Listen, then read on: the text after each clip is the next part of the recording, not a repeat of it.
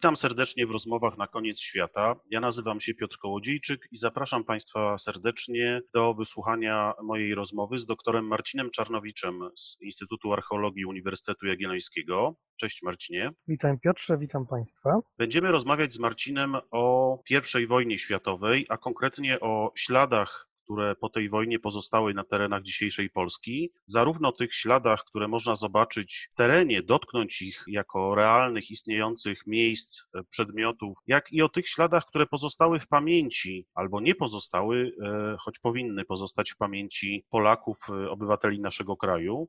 Jeden z e, angielskich historyków, Alfred Rose, e, napisał swego czasu w latach 60., że jeśli w dziejach ludzkości był jakiś rok, który w sposób taki oczywisty, jednoznaczny zakończył jakąś erę i rozpoczął drugą, to bez wątpienia był to rok 1914, kiedy rozpoczęła się I wojna światowa, ponieważ według niego wtedy skończył się bezpieczny świat, symbolizowany przez Belle a rozpoczął się świat niebezpieczny, świat naznaczony wojnami, których świat dotąd nie widział. Dlaczego tak jest? Bo myślę, że zgodzisz się ze mną, że tak jest. Dlaczego tak jest, że pomimo tego, że rok 1914 i wydarzenia, które od tego roku się rozgrywały, były tak traumatyczne, tak znaczące dla historii e, świata, no, do tego stopnia, że wielu historyków uważa, iż wtedy rozpoczęła się zupełnie nowa era w dziejach świata. Dlaczego pierwsza wojna światowa w pamięci naszej polskiej jest e, znacznie mniej i znacznie rzadziej wspominana niż druga wojna światowa? Jak myślisz, dlaczego tak jest? Wiesz co, na pewno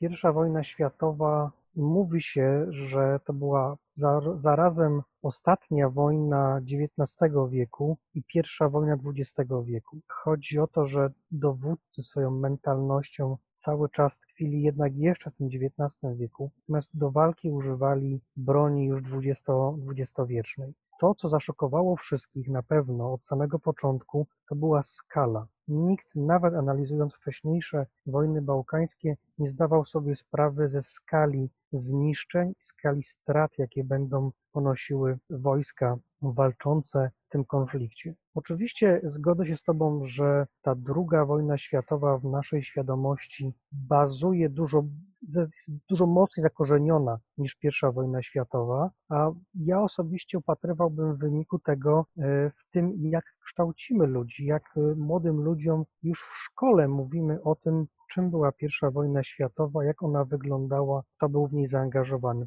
Mówiąc krótko, po prostu mówimy dzieciakom w szkole, że to była wojna naszych zaborców, że to walczyli Rosjanie, jacyś Austro-Węgrzy czy Niemcy, że tak naprawdę tutaj na wschodzie nic ważnego się e, nie wydarzyło. Ja akurat wziąłem sobie książkę do historii do siódmej klasy szkoły podstawowej e, ostatnio e, i chciałem zobaczyć, co tam mówi się dokładnie o tej pierwszej wojnie światowej. Otóż wyobraźcie sobie, proszę Państwa, że jest pół zdania na temat frontu wschodniego czy północnego I wojny światowej. E, mówi się tylko i wyłącznie o tym, że na początku wojny, ponieważ Rosjanie szybciej niż zakładali to Niemcy, rzucili na front swoje wojska, to Niemcy musieli część swoich jednostek odesłać na wschód. Nie ma nic tak naprawdę o obronie Krakowa, nie ma nic nawet o tak przełomowej bitwie, jak przełamanie frontu pod, pod Gorlicami w maju 15 roku. Tak naprawdę dla nas w ogóle ta wojna jako dla Polaków nie istnieje, a prawda jest taka, że ona bardzo mocno zmieniła oblicze Polski i bardzo mocno wryła się też w świadomość polską, co było widać w dwudziestoleciu międzywojennym. Natomiast hekatomba II wojny światowej, tego, że w niej byliśmy zaangażowani jako państwo, jako naród, e, oczywiście zupełnie wyzuła to z naszej pamięci. Można też powiedzieć, że tak naprawdę taki proces zapominania o naszym udziale w I wojnie światowej rozpoczął się już w tym dwudziestoleciu międzywojennym, ponieważ starano się no, budować kult marszałka i kult legionów, e, bardzo mocno deprecjonując udział Polaków e, w walkach w armiach zaborczych. Tutaj liczby są naprawdę momentami szokujące, ponieważ e, przez mm, legiony polskie przewinęło się, jak podają różni historycy, mniej więcej pomiędzy 40-45 tysięcy żołnierzy polskich. Natomiast w armiach zaborczych Kazbir podaje, że walczyło ponad 3 miliony Polaków. Proszę sobie wyobrazić, że pod Łowczówkiem, gdzie święta na froncie spędzała pierwsza brygada Legionu w 1914 roku. W Wigilię żołnierze zaczęli śpiewać kolendy i okazało się, że wtórowali im e, strzelcy syberyjscy, którzy byli po drugiej stronie frontu, ponieważ wśród tych strzelców syberyjskich było tak wielu Polaków. No właśnie, to dla nas informacja e, oczywista, że w 1914 roku formalnie Polska nie wzięła udziału, nie rozpoczęła tej wojny jako niepodległe państwo, ale przecież ogromne rzesze Polaków w tej wojnie walczyły, a ten właśnie front wschodni, do którego jeszcze za chwilę dojdziemy z różnymi opowieściami, przebiegał właśnie między innymi przez e, tereny dzisiejszej Polski i na tym froncie mnóstwo Polaków walczyło, poległo, zostało rannych i o tym trochę dzisiaj nie pamiętamy. Może rzeczywiście ta druga wojna zepchnęła i, i to, co się, to, co się działo w, za, z- zarówno w czasie samej II wojny światowej, jak i po niej, te zmiany, które zachodziły i w Polsce, i w, i w świecie, troszeczkę to wszystko zepchnęły, czy wypchnęły z naszej e, pamięci. Czy myślisz, że w związku z tym jest taka pokusa e, wśród wielu Polaków, żeby traktować te wydarzenia I wojny światowej jako coś e, nie naszego, coś, co nie wiąże się z naszą historią, czy nie miało wpływu na naszą historię? Tak, i to w działaniu wielu ludzi, ludzi widać. To jest podobnie jak z terenami tak zwanych ziem odzyskanych, e, gdzie w wielu wypadkach mówimy, że to jest dziedzictwo, które tam jest, to jest mienie zaborcze, nie należy się tym w jakiś sposób bardziej zajmować. Tutaj podobnie, no, powiedziałeś, że wielu Polaków zginęło. Szacuje się, że poległo e, w trzech armiach zaborczych, zarówno na froncie wschodnim, jak i zachodnim, ponad pół miliona Polaków żołnierzy narodowości polskiej. E, Więc jest to ogromna liczba, naprawdę ogromna liczba, ale przez to, tu wrócę do tego, co mówiłem wcześniej, przez to, że my nie uczymy ludzi o tym, jak wyglądała pierwsza wojna, że to mimo wszystko była nasza wojna, że ukrywamy tych poległych Polaków za, za liczbami Austro-Węgrów czy Rosjan spoczywających na danym cmentarzu, ludzie nie widzą potrzeby jak, jakoś dbania o, tym, o, o, o, tej, o tę przeszłości. No i myślę, że trzeba wspomnieć jeszcze o jednej ważnej rzeczy. W wyniku I wojny światowej i ustaleń, które pod jej koniec zapadały, Polska odzyskała niepodległość i przecież ta niepodległość jest efektem działalności, walki bardzo wielu Polaków w trakcie I wojny światowej, także pod sztandarami innych państw. No i ogromna część kadry wojskowej, która zaczęła budowę Armii Polskiej po odzyskaniu niepodległości, rozpoczynała swoją karierę wojskową w armiach zaborczych, prawda? I pierwsze kroki e, wielu oficerów, wielu późniejszych e, oficerów, generałów stawiało w armiach zaborczych. No oczywiście, że tak. Ostatnio, parę tygodni temu byłem na takiej konferencji pierwszowojennej, gdzie jeden z prelegentów e, przedstawiał sylwetki różnych oficerów e, armii pruskiej czy armii niemieckiej z I wojny światowej, którzy urodzili się na terenie dzisiejszej Polski. I mówiąc o jednym z generałów, który dowodził na froncie włoskim pod Isonzo, powiedział też o, o Romlu, e, który nie, nie urodził na terenie Polski, e, dzisiejszej Polski, ale e, walczył pod Isonzo, stwierdzając, że tam rozpoczął się ten mit Lisa Pustyni, mit Romla. Rzeczywiście on był tam młodym oficerem, który opracował nowe taktyki walk takimi małymi grupami żołnierzy, starając się przełamać front. I na temat tych niemieckich dowódców, w wielu wypadkach my wiemy, że właśnie to byli żołnierze pierwszo, pierwszowojenni, którzy swoje doświadczenie zdobywali na frontach, e, froncie zachodnim, czy, czy we Włoszech, czy podczas walk w Afryce. Natomiast zupełnie zapominamy, że to samo działo się z najważniejszymi dowódcami, naprawdę najważniejszymi dowódcami II, II Rzeczpospolitej. Maczek, Anders, to byli przecież znani austriaccy e, podoficerowie i oficerowie, którzy e, walczyli e, w tych samych bitwach, co chociażby Rommel w I wojnie światowej.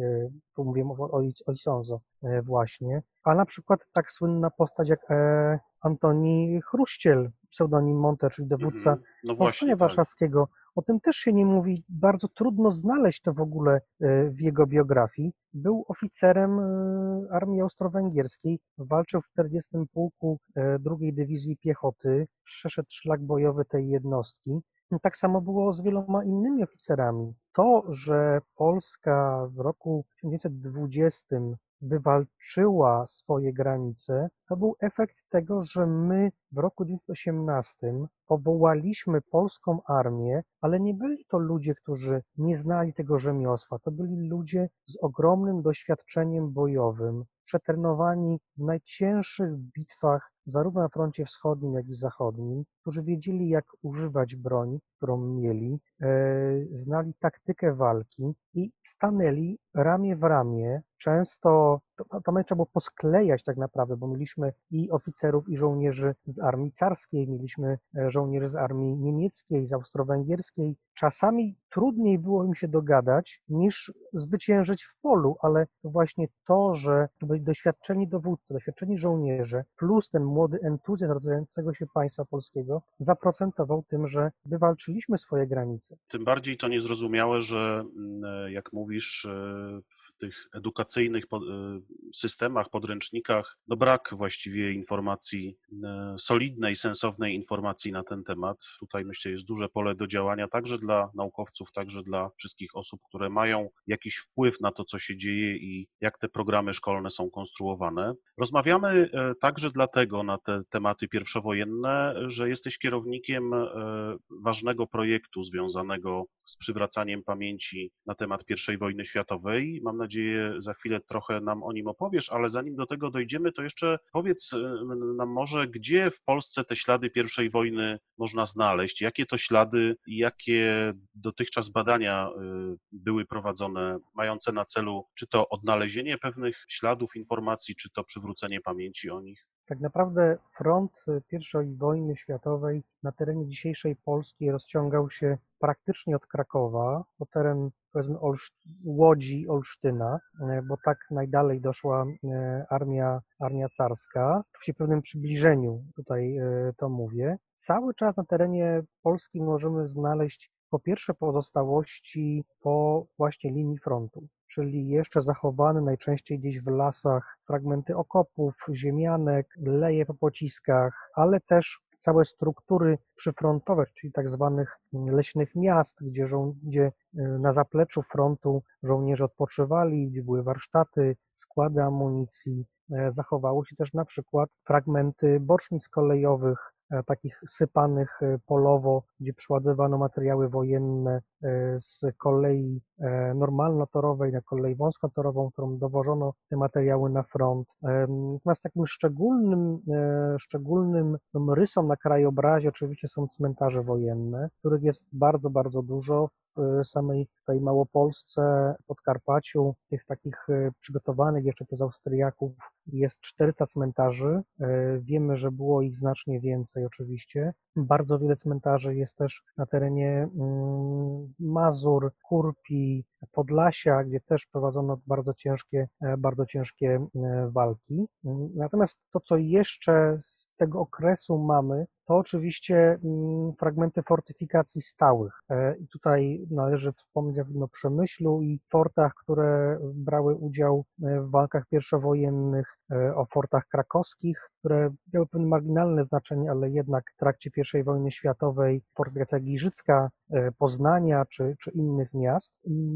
Była też pierwsza wojna, w której na tak szeroką skalę użyto lotnictwa, w związku z czym mamy też pozostałości lotnisk, chociażby tutaj w Krakowie, e, nieopodal nas, w sumie najstarsze lotnisko, jedno z najstarszych lotnisk e, Europy, pierwsze lotnisko e, wolnej Polski. No właśnie, to świeża sprawa, bardzo aktualna, bo teraz toczy się w Krakowie dyskusja na temat tego, czy powinno to miejsce być otoczone opieką konserwatorską, czy można je ważnymi instytucjami, ważnymi projektami, no ale jednak zabudować i znacząco przekształcić, ale to temat pewnie na, na inną e, rozmowę. A jakie projekty badawcze, czy, czy jaki jest, e, jaka jest skala tej pracy badawczej i zaangażowania naukowców w badanie tej tematyki? Mam na myśli prace takie właśnie terenowe, bardziej archeologiczne, poszukiwawcze, związane z upamiętnieniem, no bo na pewno wielu historyków pracuje na materiałach archiwalnych i powstają przecież znane także doskonale wszystkim publikacje poświęcone I wojnie światowej, ale chodzi mi o te projekty takie związane bardziej z poszukiwaniami w terenie i działaniami w terenie. Tutaj trzeba te działania podzielić jakby na dwie grupy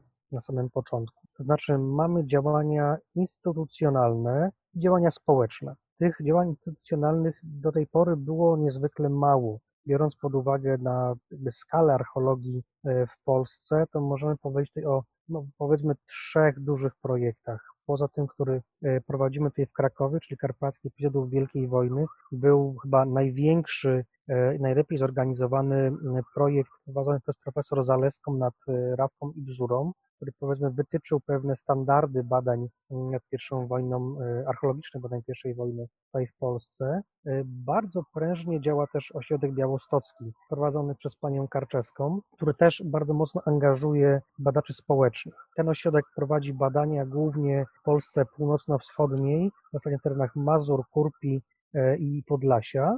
Natomiast powiedziałem o działaniach społecznych. No właśnie, bo to ciekawe, że ten temat jest e, chyba znacznie bardziej rozpoznany, czy, roz, czy, czy, czy znacznie więcej interesuje się nim tak zwanych amatorów czy pasjonatów niż fachowców, chociaż większość z tych amatorów czy pasjonatów właściwie jest fachowcami, prawda, bo znają się na tym, co Tak. robią. Tak, zdecydowanie tak i powiedzmy tak zwanych amatorów, to jest jak najbardziej na miejscu, bo są to ludzie, którzy e, inwestując swój własny czas i pieniądze, naprawdę przywracają pamięć o cmentarzach wojennych, prowadzą badania archiwalne. Powiem szczerze, sam często bazuję na, na wiedzy takich, e, takich badaczy. Nie chciałbym tutaj dokładnie mieć nazwisk, bo na pewno o kimś zapomnę, jest ich tak dużo, ale wszystkim naprawdę mm, z tego miejsca serdecznie dziękuję za straszną pomoc, którą e, nam w naszych badaniach okazali. Ale tak, e, takich osób jest naprawdę bardzo dużo. One z jednej strony, tak jak mówiłem, prowadzą i badania archiwalne, i badania teren, trendy terenowe, wyznaczają miejsca, gdzie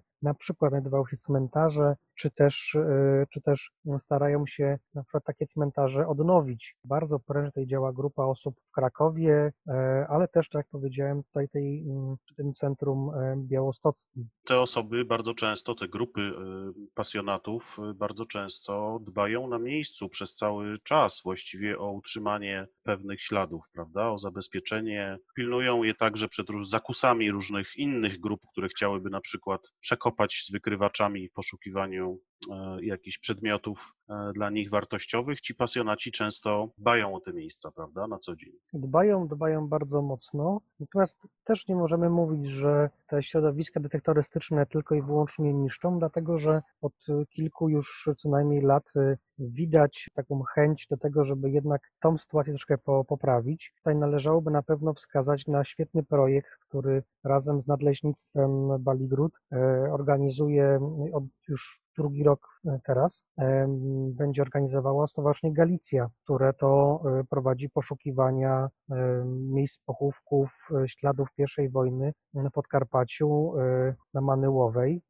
W zeszłym roku inwentaryzowali znane tam w tym terenie groby, odnowili krzyże, poszukiwali nowych. Także poza tym, że rzeczywiście wszyscy dalej mamy problem z tym, że e, stanowiska e, pierwszowojenne czy w ogóle archeologiczne są w wielu wypadkach niszczone przez detektorystów, to jednak e, tutaj należy wspomnieć o ich działalności też takiej właśnie społecznej, dążącej do tego, żeby w jakiś sposób zachować też to dziedzictwo pierwszej wojny. Jasne, nie, nie miałem zamiaru deprecjonować y, i skreślać z góry wszystkich pasjonatów z wykrywaczami, no ale myślę, że każdy archeolog wie, że niestety jest też część takich, którzy po prostu niszczą, jak powiedziałeś, y, stanowiska. No dobra, to spróbujmy może przejść do y, tego projektu, któremu szefujesz. Na czym ten projekt polega? Jaki jest jego cel i jak on jest realizowany? Jego zamysł był taki, znaczy zrodził się z tego, że my, czyli nie tylko ja, ale osoby, które wchodzą w skład y, zespołu, którym kieruję, którym wydawało się, że no, mając dobre wykształcenie humanistyczne, jednak powinny coś wiedzieć o przeszłości I wojny światowej, no, zadziwili się kiedyś wędrując e, Beskidem, e, Beskidem Niskim, trafiając na cmentarze pierwszowojenne, stwierdzając, że no, coś tu się działo, ale my w ogóle nie wiemy, co to jest, więc skoro my nie wiemy, to czemu inni ludzie mają wiedzieć? Od kogo mają się dowiedzieć, jak nie od nas? E, W związku z czym postanowiliśmy zacząć projekt, którego głównym celem będzie nie odnalezienie kolejnych 100 tysięcy łusek czy garczków, ale tak naprawdę przywrócenie pamięci o pewnych wydarzeniach, które toczyły się już ponad 100 lat temu, ponieważ były one bardzo ważne tak naprawdę e, z punktu widzenia historii Polski, historii Europy oraz ludzi, którzy mieszkają tutaj na południu, na południu Polski, bo jak się okazało, w e, terenie, w którym pracujemy, teraz dokładnie powiem e, gdzie i jak, e, walczyły jednostki, które były rekrutowane z terenów Podkarpacia, w zasadzie między Dębicą a, a Jarosławiem. Także były tam takie pułki, w których nawet walczyło po 95% Polaków. I właśnie jakby o, tych, o, o, o nich i o wydarzeniach, w których brali udział, chcemy przypominać. Przypominać w ten sposób, że inwentaryzujemy pozostałości e, po polu bitwy mm, z roku 14 i 15. E, Inwentaryzujemy miejsca pamięci, cmentarze, wszystkie tego typu pomniki historii i chcemy o nich ludziom przypominać. Z jednej strony prowadzimy badania naukowe o tym, jak ludzie żyli w tych okopach, gdzie żyli, kto żył, jak walczyli i jak ginęli, ale z drugiej strony chcemy też przypominać o tym, co tam się działo e, i jak się działo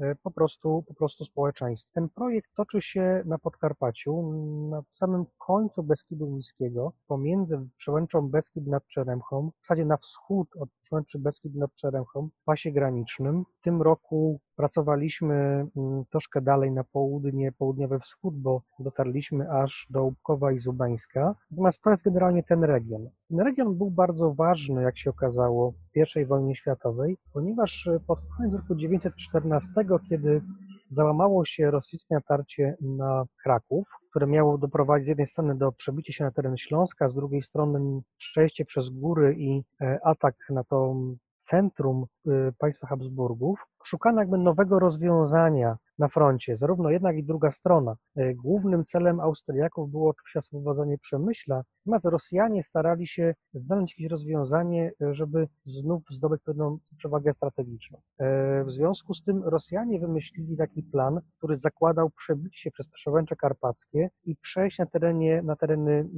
Niżu, co pozwoliłoby zaatakować, zaatakować Węgry mm, oraz, oraz Austrię, a w dalszym ciągu mm, zakończyć wojnę, pokonując po prostu e, Habsburgów, zdobywając ich stolicę. Z drugiej strony Austriacy wyliczyli sobie, że z tych terenów e, karpackich najbliżej jest, e, nie wiadomo dlaczego, najprościej jest dostać się mm, do Przemyśla przez te górskie tereny Podkarpacia. W związku z czym w pewnym momencie w styczniu roku 15 zderzyły się w Karpatach dwie ofensywy. Ofensywa austriacka zaczęta 20, nie wiem, 26 stycznia i of- ofensywa rosyjska, która zaczęła się parę dni później. To właśnie to jest początek naszych badań. Ten front ustabilizował się mniej więcej e, na terenie na linii granicy polsko-słowackiej, wchodząc momenta, momentami na tereny Słowacji i tak e, pozostał aż do maja roku 15, przy czym tutaj bardzo ciężkie walki toczyły się w, zarówno w styczniu, lutym, jak i marcu tego roku.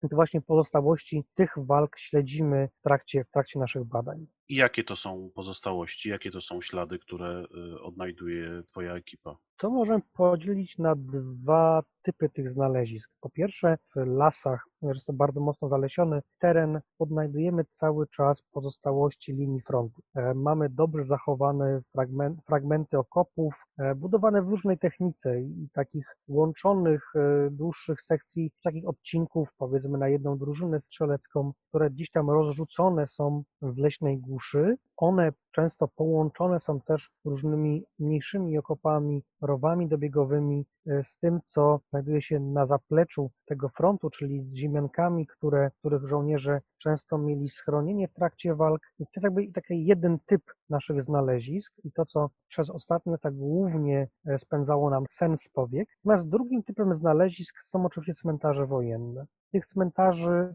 w tym terenie jest, czy powinno być bardzo dużo. Niestety pewne wydarzenia, które miały tam miejsce pod koniec II wojny światowej, tuż po niej, związane z walkami pomiędzy UPA a ludnością polską, czy później Ludowym Wojskiem Polskim, Korpusem Ochrony Pogranicza, które w efekcie doprowadziły do wyludnienia tego terenu, spowodowały, że niestety pewna ciągłość osadnicza tam została przerwana. W związku z czym uległy zapomnieniu, zostały zjedzone przez lasy nie tylko wsie, i cerkwiska, ale też właśnie cmentarze pierwszowojenne, którym należy się odnalezienie, pewien, pewne, pewne przywrócenie do, e, tutaj trudno powiedzieć świetności, w przypadku cmentarza oczywiście, ale przywrócenie pamięci o tych pochowanych w takich miejscach. A jakie jest nastawienie miejscowej ludności do tych działań? Bo mówiłeś o tym, że miały tutaj miejsce na terenie Podkarpacia no, trudne, tragiczne wydarzenia w okresie II wojny, tuż po II wojnie światowej. Część tej ludności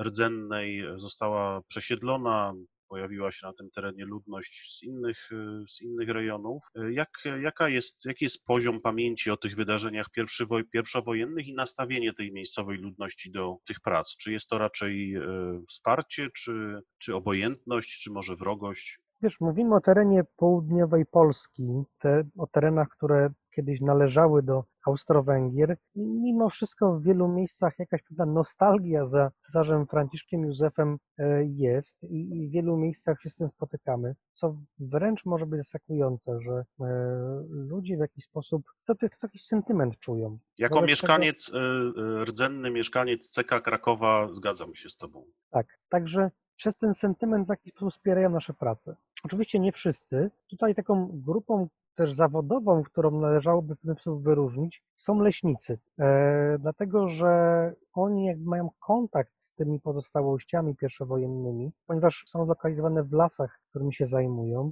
Tutaj zarówno w nadleśnictwie Rymanów, jak i Komańcza są ludzie, którzy doglądają i cmentarzy, i tych pozostałości, e, mają pewną wiedzę na ich temat e, i starają się też, żeby nie zapomnieć o, e, żeby ta pamięć dalej trwała i rzeczywiście bardzo mocno też wspierają nasze prace. Ale poza tym mamy też dość duże wsparcie od samorządu terytorialnego. Tutaj zaczęliśmy w tym roku współpracę z gminą Komańcza. Liczymy, że ona będzie się bardzo fajnie rozwijała w latach następnych. Mamy wspólne plany, między innymi liczymy, że w niedalekiej przyszłości uda się otworzyć e, wspólnymi siłami małą wystawę mówiącą e, o tym, co odnaleźliśmy, właśnie starając się przywrócić pamięć o tych, na których natrafiliśmy w, w Leśnej Głuszy, ale oprócz tego jest też cała grupa społeczników, również tam mieszkająca, która wspiera nasze prace pomaga nam mm, logistycznie, ale też biorąc udział w naszych wykopaliskach. Poruszyłeś e, ciekawy temat e, związany z e, no, upamiętnianiem,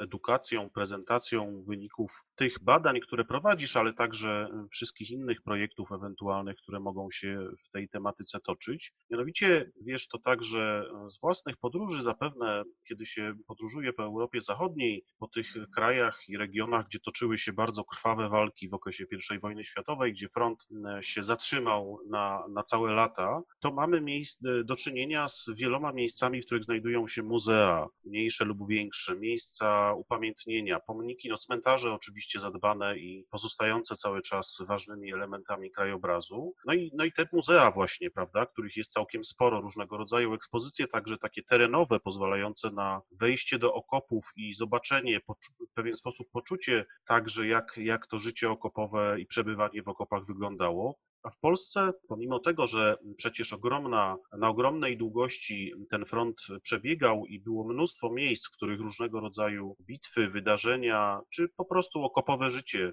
się rozgrywały, no nie ma takich miejsc, nie ma muzeum, takiego nowoczesnego muzeum upamiętniającego na przykład front wschodni, prawda? Jest potrzeba stworzenia takich, tworzenia takich miejsc mniejszych, większych, bardziej lokalnych i bardziej, bardziej e, ogólnopolskich? Jest, jest tylko oczywiście wszystko można zrobić w dwójnasób, albo dobrze, albo źle. E, I tak na stulecie początku I wojny światowej e, samorząd terytorialny postanowił stworzyć szlak I wojny światowej, który miał wiec przez całą Polskę jak wiadomo, projekt się skończył, więc e, skończyły się nawet pieniądze na niektórych województwach już na to, żeby strony internetowe tych projektów dalej, dalej wisiały, ale tablice, często dość mylące, dalej można w terenie spotkać. A jak mówisz, w zasadzie nie ma za bardzo wystaw mówiących o I wojnie światowej w Polsce. Tutaj e, mamy to szczęście, że w Krakowie w zasadzie są dwie takie wystawy, e, a w zasadzie można powiedzieć do trzech.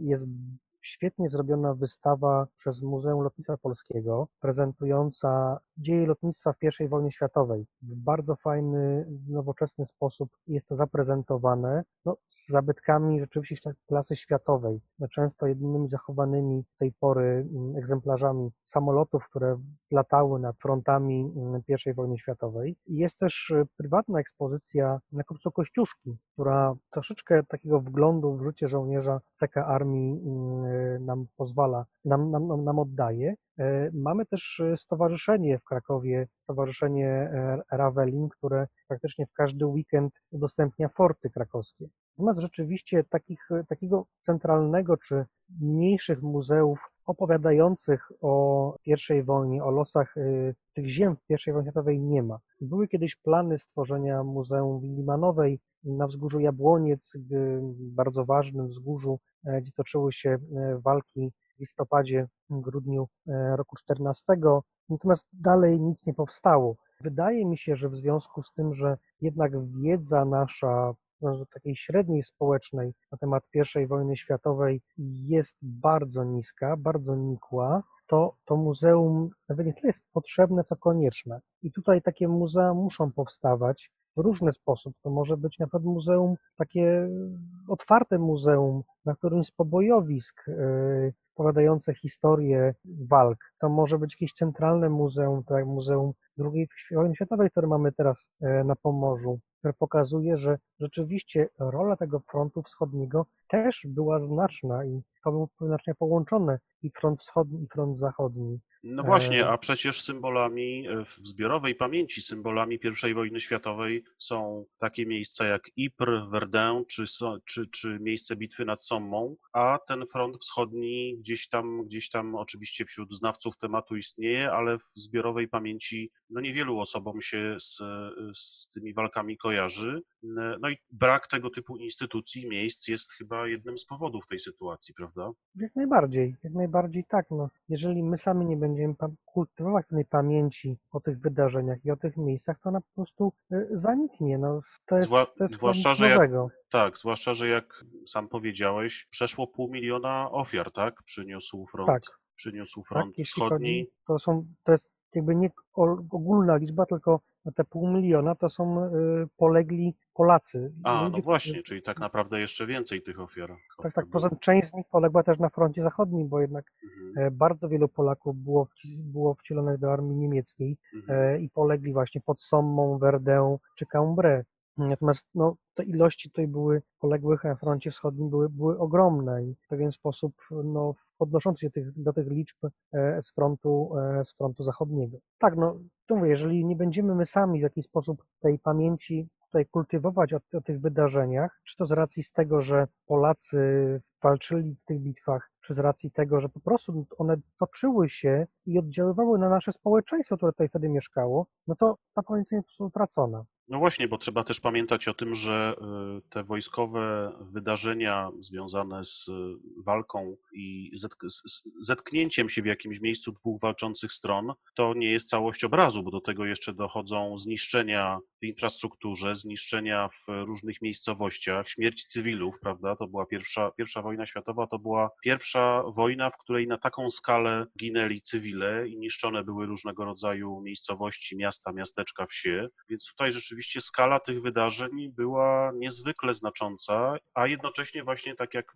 mówiłeś, świadomość tych wydarzeń jest stosunkowo niewielka dzisiaj. Wróćmy może do, do Twojego projektu jeszcze na chwilę. Gdybyś miał jakieś takie najważniejsze dotychczasowe efekty, sukcesy tych działań e, trwającego już kilka lat projektu wymienić, to co by to było? Na pewno zadokumentowanie fragmentu, bardzo dobrze zachowanego fragmentu linii frontu w okolicach e, Jasiela, gdzie dosłownie można spacerować przez e, te fortyfikacje polowe, możemy przypisać jakby dokładnie pozycje konkretnych jednostek, które stacjonowały w tym miejscu. Natomiast oczywiście nie możemy też zapomnieć o tym, co udało się nam osiągnąć w tym roku, czyli o badaniach w Zubeńsku i w Łupkowie. Których sam brałeś udział e, zresztą, może zdradźmy Państwu No, słuchaczom. to, to miała być nasza tajemnica, ale już trudno. Tak, Piotrek y, razem z Jackiem Karmowskim zajmowali się cmentarzem e, e, w Zubeńsku. Mm, No i nasz zespół, współpracując też e, z lokalnymi pasjonatami, z panem Grzegorzem Gąską, z panem Milantą Harny, razem z gminą Komańcza, odnaleźliśmy dwa cmentarze wojenne, których, o których pamięć cała zupełnie zatarta. W tym momencie wyglądają jak po prostu łąki, e, na których mogłyby się spokojnie paść e, zwierzęta. Natomiast wiemy, że w tych miejscach pod ziemią znajdują się groby żołnierzy, którzy mm, polegli w trakcie e, walk e, początku 1915 roku, z walk głównie o przełęcz Łupkowską. I tak e, w Łupkowie przy dawnym cerkwisku e, natrafiliśmy na cmentarz, który składał się z dwóch sektorów, e, sektora rosyjskiego i sektora austro-węgierskiego, czyli sektora, w którym pochowani zostali e, żołnierze walczący e, za cara i za cesarza. Ponieważ e, część tego cmentarza znajduje się w terenie prywatnym, e, mogliśmy mm, zrobić sondaż na pewnym fragmencie jego e, i tak e, trafiliśmy akurat w ten sektor rosyjski, gdzie, pocho- gdzie pochowani zostali żołnierze w takich okręgach, dwóch okręgach zewnętrznym i wewnętrznym, o promieniu mniej więcej 17 e, metrów. W grobach zbiorowych oni byli przeniesieni z innych miejsc, takich grobów często kopanych bardzo szybko, zaraz po, m, po walkach, w celach epidemicznych, żeby tutaj żadna epidemia się nie, roz, nie rozszerzała. Po prostu chowano bardzo szybko tych żołnierzy, a następnie po ustaniu walk, w momencie, kiedy pewna już administracja zaczęła na tych terenach działać, tworzono taki cmentarz. Ci pochowani zostali złożeni do grobów razem z najczęściej pewnymi rzeczami, oczywiście pewnym uporządowaniem wojskowym, pewnymi rzeczami osobistymi. W wielu wypadkach natrafiliśmy na jakieś krzyżyki, które mieli na szyi fragmenty ekwipunku wojskowego, czy jakieś scyzoryki. Troszkę inaczej było w Zubeńsku, e, gdzie mm, ci pochowani, czy ci polegli pochowani zostali w takich czterech półkolach ułożonych powiedzmy jak w kolory w tęczy. W tym pierwszym półkolu mieli być pochowani żołnierze, których udało się zidentyfikować i tak sądzimy, byli to głównie mm, żołnierze narodowości czeskiej pochodzące z 74 Pułku z Liczyna, na co wskazuje m.in. fragmenty zachowanych mundurów i takie stawki z kolorowego materiału, czerwonego materiału, takie właśnie jak e, nosili e, żołnierze z Liczyna. Tutaj e, udało się nam dotrzeć do, nam właśnie jednemu z tych społecznych, społeczników, udało się dotrzeć do e, materiałów archiwalnych, do listy poległych żołnierzy z tego obszaru, która właśnie wskazuje, że poległo tam wielu żołnierzy z tego 74 pułku, ale też co ciekawe, w kilku przypadkach natrafiliśmy na pozostałości czerwonego materiału przy kościach nóg, co by wskazywało na to, że zostali tam pochowani kawalerzyści e, austro-węgierscy. Natomiast w kolejnych tych e, półkolach spoczywali już żołnierze obydwu, obydwu walczących stron. Tutaj, podobnie jak w przypadku Łupkowa, no, najczęstszymi znaleziskami były przedmioty osobiste, ponieważ przeważnie mm, resztki ekwipunku wojskowego, który jeszcze mógł się przydać, były przy takim pierwszym pochówku odbierane. A mimo to, na przykład z- przy jednym z pochowanych znaleźliśmy bardzo ładnie zachowany bagnet mm, austro-węgierski, który obecnie poddajemy różnym zabiegom konserwatorskim właśnie po to, żeby był jednym z tych przedmiotów, które będziemy potem pokazywali e, na wystawie. Natomiast prowadziliśmy pracę jeszcze w trzecim miejscu, a mianowicie mm, przy stacji w Łupkowie, tak zwanym Starym Łupkowie, gdzie na takim małym wzniesieniu znajduje się obelisk, pomnik ceglany, który występuje już, czy opisa, został opisany e, przez Haszka e, przygodach Wojaka Szwajka. Tam Haszek opisuje, że ten pomnik został wzniesiony przez Niemców po zdobyciu przełęczy ku chwale poległych żołnierzy, skąd usnuło się jakieś przekonanie, że pod tym pomnikiem muszą spoczywać ci polegli żołnierze. Oczywiście pod samym pomnikiem było takie betonowe wydzielenie, w zasadzie dwa, jedno pod samym pomnikiem, drugie zaraz obok, ponieważ ten pomnik jest w bardzo złym stanie, e, no, chyli się ku upadkowi, można powiedzieć. Pod całym pomnikiem prowadziliśmy, prowadziliśmy pracę w tym drugim wydzieleniu zaraz obok i natrafiliśmy tam, proszę Państwa, na e, grób, który został ekshumowany. Było, była trumna, czy pozostałości trumny, w których e, były tylko nieliczne kości ludzkie. Natomiast nie wiedzieliśmy tak naprawdę przez długi czas, z czym to połączyć. Co ciekawe, jeszcze w zasypisku tego grobu trafiliśmy na cegły, takie bardzo charakterystyczne cegły z tego pomnika stojącego obok, ale też na łuski karabinowe i to od y, broni niemieckiej, mm, broni systemu mauserowskiego, z tym, że były to łuski wyprodukowane nie wcześniej niż w roku 1943, czyli raczej związane z II wojną światową niż z pierwszą. Tutaj dzięki współpracy z historykami, z panem Piotrem Sadowskim, udało się ustalić, że pod pomnikiem rzeczywiście byli pochowani polegli, ale żołnierze Armii Czerwonej, a nie żołnierze niemieccy, austro-węgierscy czy carscy. Mm, byli to żołnierze majorowie Armii Czerwonej przysłani tutaj do budowy tzw. Pabiedy, czyli takiego objazdu, e, objazdu tunelu łupkowskiego, ponieważ Niemcy w październiku 1944 roku wycofując się wysadzili tunel, nie można było korzystać z linii kolejowej, e, Rosjanie zaczęli nie tylko odbudowywać tunel, ale też poprowadzili przejazd przełęczą, usypując po prostu nasypy, trawersując zbocza, tak żeby można było połączyć jakby górą obydwa e, odcinki, e, czy wjazd i wyjazd z tunelu. I to właśnie szef sztabu jednej z tych brygad kolejowych, który wyleciał w powietrze na minie i zmarł od ran, został pochowany pod pomnikiem, a w roku 1953 został przeniesiony na cmentarz wojenny w Baligrodzie. Także w pewien sposób tajemnica pomnika, który często nazywany jest przez niektórych pomnikiem Haszka, nie wiadomo dlaczego, Haszak nie miał z nim nic wspólnego i na pewno Haszka nie upamiętnia, została poniekąd rozwikłana.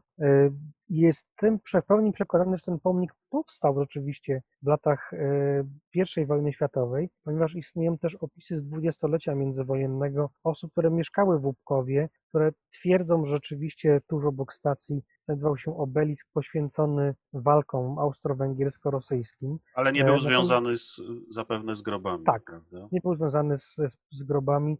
Tam najprawdopodobniej, ponieważ istnieje zdjęcie pokazujące rząd krzyży w, tamtym, w tamtej okolicy, tam prawdopodobnie był cmentarz, taki, takich cmentarzy przydworcowych, przy, przy, kolei, przy linii kolejowej było w tamtym rejonie bardzo dużo, ale prawdopodobnie w związku z odbudową dworca w Łupkowie, przebudową jakby terenu wokół niego, ten cmentarz przeniesiono i pochowano poległych spod dworca w Łupkowie właśnie na tym cmentarzu, który przebadaliśmy też w tym roku. A w tym wymiarze upamiętnienia, upowszechnienia wiedzy na temat tych wydarzeń, czy edukacji skierowanej do młodych ludzi, ale także do wszystkich zainteresowanych tym tematem, jakie działania podejmujesz? Takim działaniem, które podejmujemy celu przywrócenia pamięci, mamy nadzieję, że szczęśliwie zostanie ciągu paru najbliższych miesięcy zakończone i będą Państwo mogli z niego skorzystać, jest przewodnik. Przewodnik z tym, że nie w takiej formie książkowej, który będzie zawadzał w plecaku i zawsze będzie ten dylemat, czy wziąć jeszcze jeden termos z kawą, czy książkę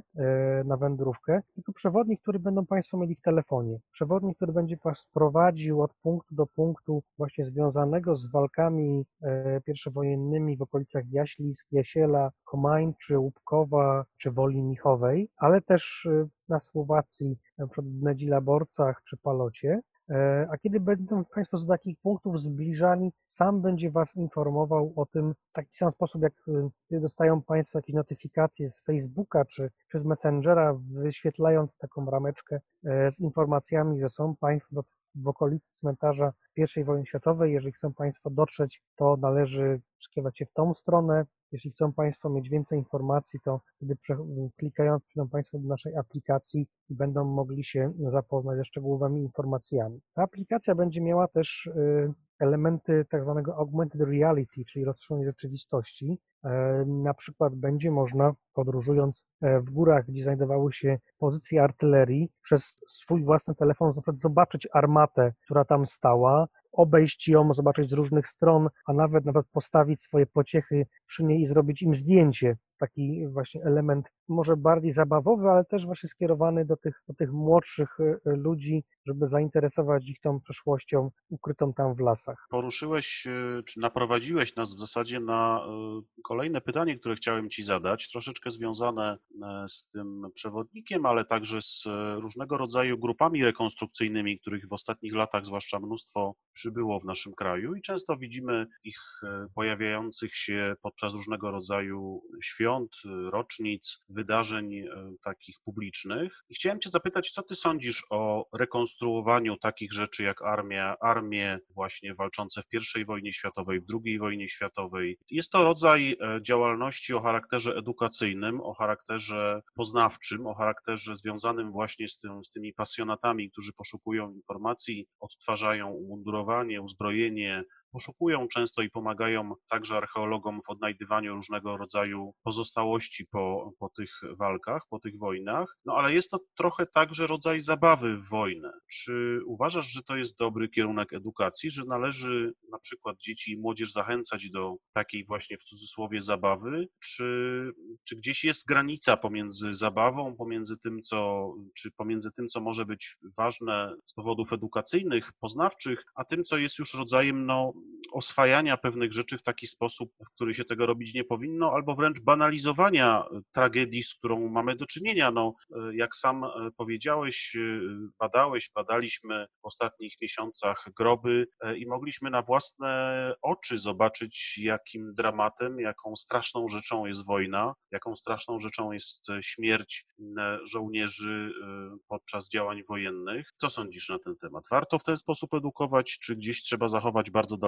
posuniętą ostrożność, a może należy to wszystko traktować jak zabawę i, i tego typu działania nie powinny być niczym ograniczone. Nim odpowiem na to pytanie, to chciałem wrócić na sekundkę do tego, co mówiłem wcześniej, bo tak naprawdę to ta aplikacja była pewnym naszym marzeniem od dłuższego już czasu, e, bo sam pomysł nie jest nowy, on powstał w 2013-2014 roku, natomiast e, nie, na pewno by się nie, nie sfinalizował, e, gdyby nie wsparcie z Centrum Transferu Technologii CITRU UJ. Tam na szczęście znaleźli się ludzie, którzy, którym ten pomysł też się spodobał i uznali, że jest to fajna rzecz, żeby właśnie, żeby ludzi uczyć od I wojny światowej, o naszej przeszłości w sposób, taka, taka dobra nauka, bazująca na, na rzetelnej wiedzy. I nowoczesna, tak? Nowocześnie tak, prezentowana. Tak, tak, tak, tak, tak. Za tym stoją pewne nazwiska ludzi, którzy no nie bazują, powiedzmy sobie szczerze, na Wikipedii, tylko starają się dotrzeć dużo głębiej, żeby te wydarzenia przedstawić,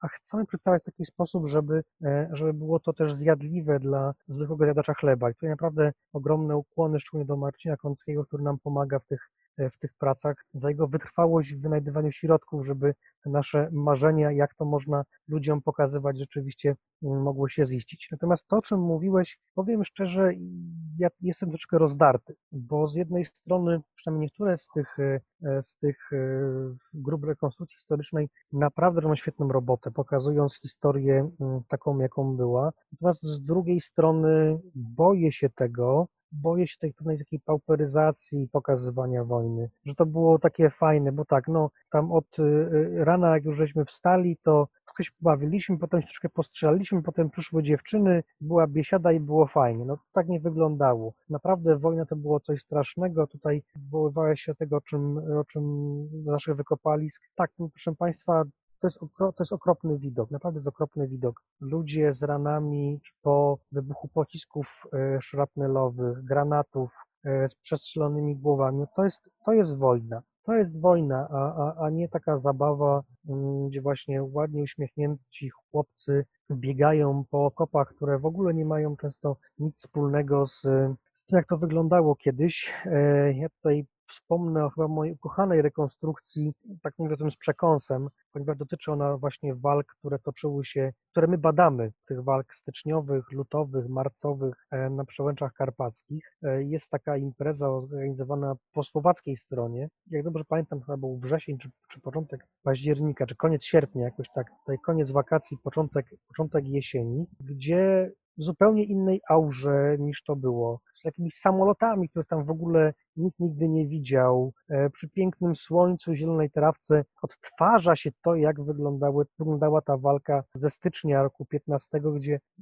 więcej ludzi ginęło dlatego, że zamarzali po prostu nocą, niż od kul swoich przeciwników. No to nie jest dobry sposób pokazywania, pokazywania historii. Nie mam nic przeciwko takim, e, takim grupom, szczególnie, że często, tak jak wspomniałeś, one też działają w kierunku, bardzo mocno w kierunku tego, żebyśmy mm, nie zapomnieli o naszej przeszłości, tej przeszłości pierwszowojennej, ale no, chciałbym, żeby rzeczywiście tutaj pewną granicę postawić, żeby jednak nie pokazywać historii jako takiej fajnej zabawy dla chłopaków, że sobie pobiegają z karabinem e, i tyle. Wydaje mi się, że rekonstrukcja jeszcze I wojny światowej to jest troszeczkę coś innego. W wielu wypadkach ci ludzie, którzy w jakiś sposób bawią się w to, jeżeli tak to można powiedzieć, bo czasami naprawdę to wykracza poza ramy zabawy, to naprawdę odtwarzanie w, naj, najdrobniejszych detalach przeszłości, w jakiś sposób sięgają do swojej historii rodzinnej, tradycji rodzinnej, bo na przykład ich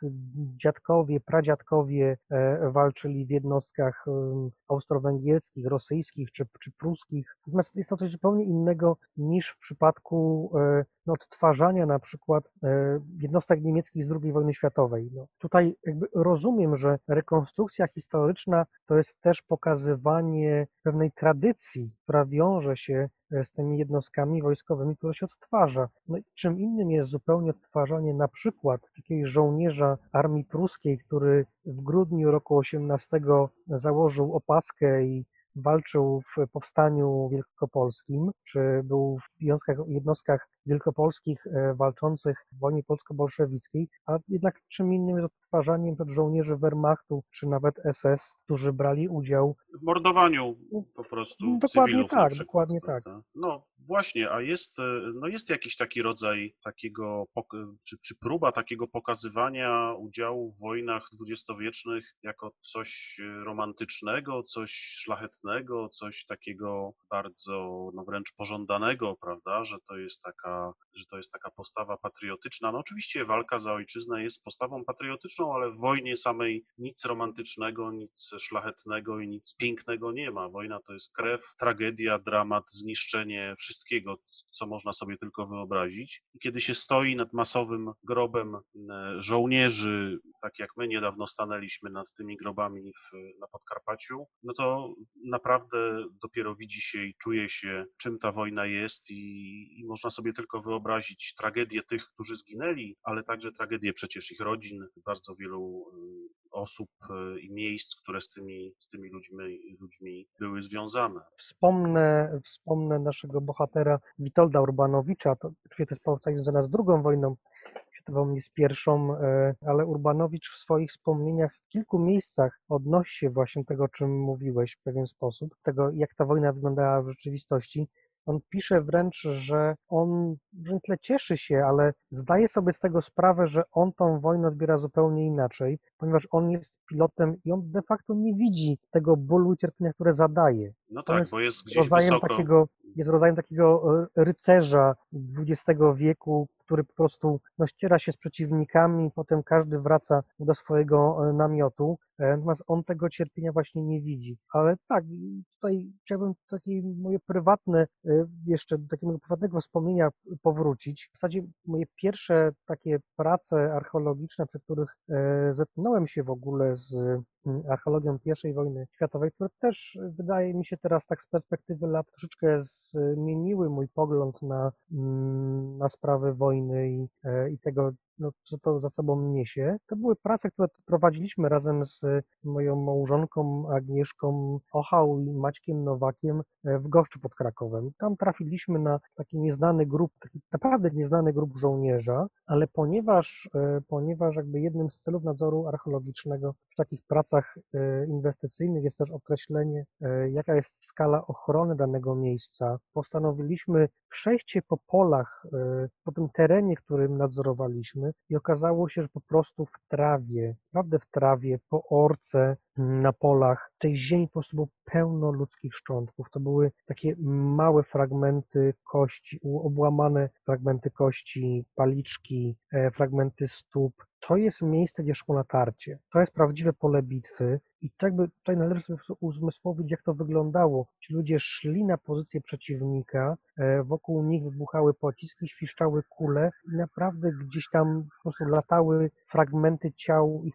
ich przyjaciół, z którymi jeszcze po prostu chwilę wcześniej w jednym okopie e, siedzieli i pili herbatę, rozmawiali i żartowali. To jest wojna, a nie takie ym, Wyidealizowane obrazki wyidealizowane obrazki. i opisy, które czasem e, piękni, piękni młodzi chłopcy w Tak. prasowanych, świeżych, świeżych mundurach. Tak, to, no, to należy, należy pamiętać i dobrze, żeby te grupy rekonstrukcji historycznej rzeczywiście, no, oczywiście nie pokazywały, jak wybuchają ludzie, wylatują w powietrze w trakcie tych rekonstrukcji, ale jednak nie zapominały o tym, że, że wojna to nie jest zabawa. No właśnie, to bardzo, bardzo słuszne i bardzo mądre stwierdzenie. E, Jeszcze o jedną rzecz chciałem Cię zapytać, zmierzając powoli do, do podsumowania i do końca naszej rozmowy. No, jesteśmy, rozmawiamy w Krakowie, na co dzień pracujemy, funkcjonujemy w Krakowie, czyli mm, mieście, obszarze, mm, na którym znajduje się bardzo wiele reliktów związanych z infrastrukturą wojenną. No, wspominałeś pierwszowojenną, wspominałeś o lotnisku, ale przecież tutaj było też ogromne centrum logistyczne wspomagające armię austro-węgierską. Są elementy twierdzy Kraków, mnóstwo różnego rodzaju fortów i umocnień. Jak Twoim zdaniem em, tego typu relikty funkcjonują tu w Krakowie i w innych miejscach, w których się znajdują? Czy one są w odpowiedni sposób traktowane, czy uważasz, że powinny być w jakiś sposób bardziej e, chronione, albo może wręcz przeciwnie, jest ich na tyle dużo, że można z niektórych zrezygnować i na ich miejscu wybudować coś nowego? No w Krakowie ciągle mamy taki pęd do rozwoju różnych deweloperskich działań. Borykamy się często z takimi konserwatorskimi problemami, ale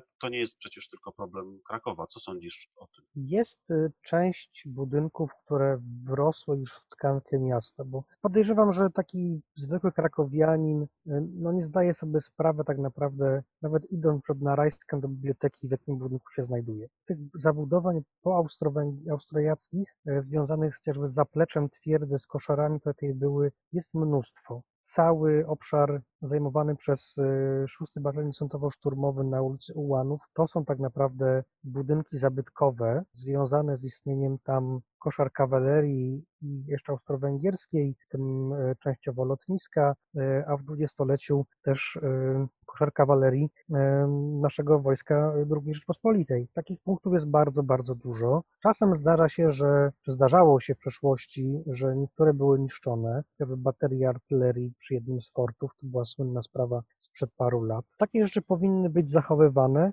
Już wiele, wiele lat temu bardzo mądre głowy na Politechnice Krakowskiej proponowały stworzyć szlak e, twierdzy Kraków. I były bardzo posunięte prace planistyczne, z czego no, nigdy nic nie wyszło. Bardzo szkoda, ponieważ to jest świetny pro- produkt turystyczny. Poza tym, że można byłoby wpłynąć na zachowanie takich e- elementów, e, a nawet zdobywać pieniądze na ich utrzymanie, które nie jest tanie, to mówię, one mogłyby, mogłyby być odwiedzane przez wielu, wielu turystów. E, Pytam Cię o to nie bez kozery, bo jak zauważyłeś, zapewne ta dyskusja na temat lotniska, najstarszego polskiego lotniska, która się toczy w ostatnich tygodniach w Krakowie, pokazała, że no jest bardzo duży podział, prawda? Bo są tacy, którzy mówią o tym, że bezwzględnie należy zachować to miejsce, ten obszar, stworzyć tam jakiś rodzaj ekspozycji upamiętniającej to, co tam się znajdowało. No ale jest też ogromna grupa ludzi, którzy uważają, że to jest coś, co w ogóle nie ma żadnego znaczenia i dzisiejsze e, budowle, instytucje, które mogą tam powstać, są zdecydowanie ważniejsze i właściwie nie powinno się na ten temat dyskutować, tylko zaorać i budować, prawda?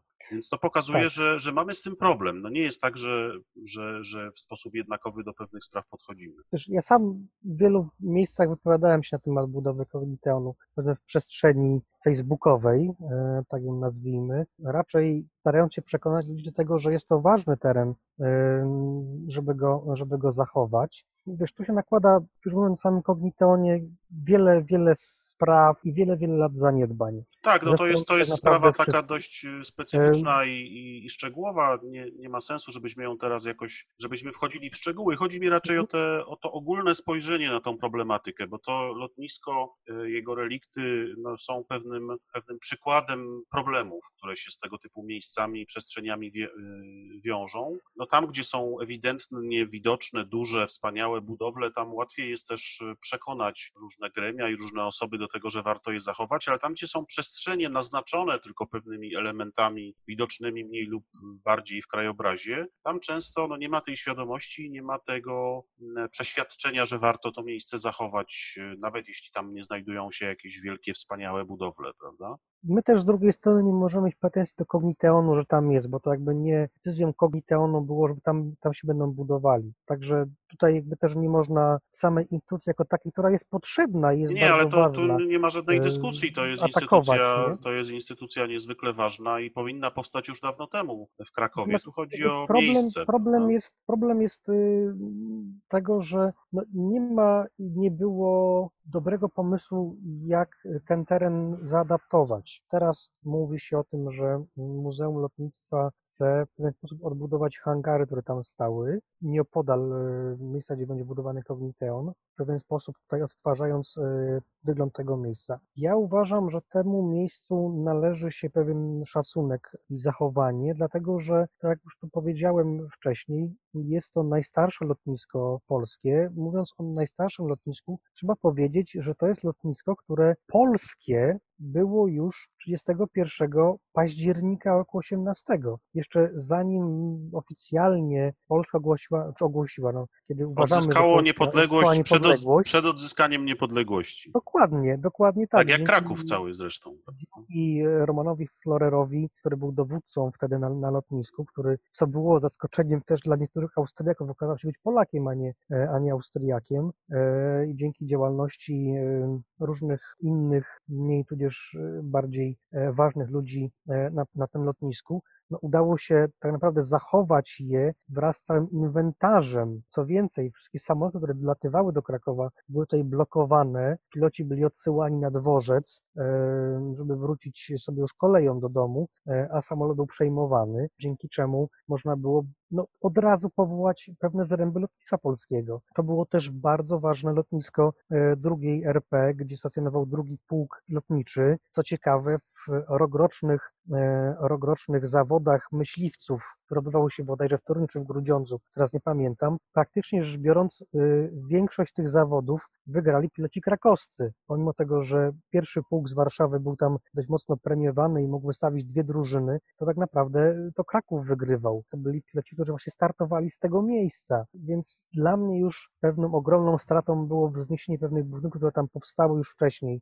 e, dużo bliżej e, Muzeum Lotnictwa e, niż ma powstać Cogniteon, no ale ktoś do tego dopuścił. Też e, często przy dość dużym niezadowoleniu e, różnych społeczników. Dlatego powiedzmy sobie szczerze, Cogniteon jest taką placówką, która może powstać wszędzie. To znaczy, równie dobrze można ją zbudować w Bronowicach, co na przykład na Prokocimiu. No tak, no są Y- obszary, gdzie z powodzeniem e, mógłby pow- powstać i nie naruszałby w żaden sposób e, istniejących tam układów czy reliktów. Myślę, że tutaj, no oczywiście pewne błędy zostały popełnione znacznie wcześniej na etapie planowania pewnych rozwiązań, no ale jeszcze nie jest za późno, żeby, żeby to miejsce uratować, a choćby te wydarzenia i te przygody tego miejsca, które wymieniłeś, wskazują na to, jak ważne one było w historii nie tylko Krakowa, ale w historii całej Polski. No i choćby z tego powodu warto byłoby o nie w sposób odpowiedni zadbać, zwłaszcza, że obok Jak znajduje się. Zwłaszcza, że obok znajduje się znakomite Muzeum Lotnictwa, które gdyby zostało też troszeczkę może zaopiekowane i dofinansowane, mogłoby znakomicie o ten teren zadbać i przygotować tam mnóstwo nie tylko takich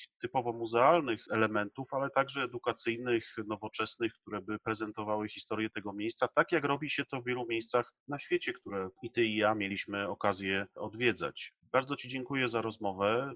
Y, Życzę powodzenia w realizacji projektu Karpackiej Epizody Wielkiej Wojny, tym bardziej, że sam biorę w nim udział, co już tutaj zostało oficjalnie powiedziane. E, No i mam nadzieję, że ta pamięć o I wojnie światowej, o froncie wschodnim, trochę zapomnianym i porzuconym, jeśli chodzi o upamiętnienie, e, a przede wszystkim o losie żołnierzy, którzy w tej wojnie walczyli, bardzo wielu Polaków także, którzy w tej wojnie na tym froncie walczyli, polegli, zostali ranni, albo kontynuowali swoje wojskowe kariery w czasach już y, II Rzeczypospolitej, będzie przywracana, będzie się pojawiała w podręcznikach szkolnych, będzie się pojawiała w muzealnych ekspozycjach, będą powstawać nowe ekspozycje i nowe miejsca tego upamiętnienia, a te badania, w które prowadzisz, w których ja mam przyjemność brać udział, a także inne badania innych ekip, które się dzieją lub będą, miejmy nadzieję, działy, będą temu dobrze służyć, także rozwijając polską naukę i no, wnosząc wiele nowych elementów, choćby do, do kwestii związanych z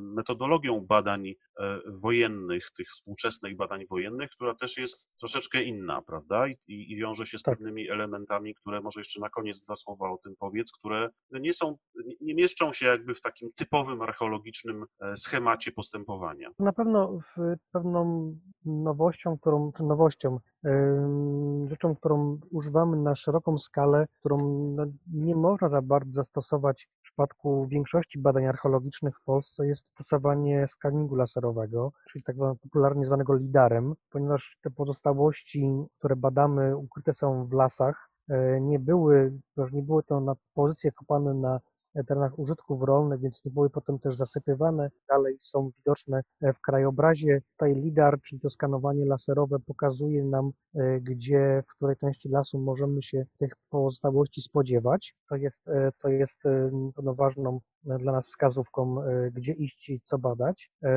No, oczywiście też to bazowanie na, na różnego typu danych, danych archiwalnych, głównie, głównie z austriackiego Kriegsarchiv, ale też z archiwów rosyjskich. Tutaj pomaga nam uszczegółowić e, ten teren prac. Są głównie rzeczy właśnie e, z tym związane, ale też zastosowanie takich nowych, nowych technologii, chociażby staranie się bycie przez nas eko, czyli nieużywanie za bardzo papieru, wykorzystywanie różnych aplikacji do zbierania wszystkiego typu danych terenowych, wykorzystywanie e, skaningu lasero, skan, skanowania, e, czy tworzenia modeli trójwymiarowych, odkrywanych przez nas struktur, to wszystko jakby to jest wykorzystywane na bieżąco e, z, też z pewnym pozytywnym skutkiem dla naszych studentów, ponieważ w tych, tych badaniach, o czym musimy też na koniec myślę powiedzieć, biorą udział studenci Instytutu Archeologii UJ w ramach praktyk. Te prace też są nastawione w ten sposób, żeby mm, oni mogli tę metodykę e, i te narzędzia nowoczesne mm, poznać z jednej strony, a z drugiej strony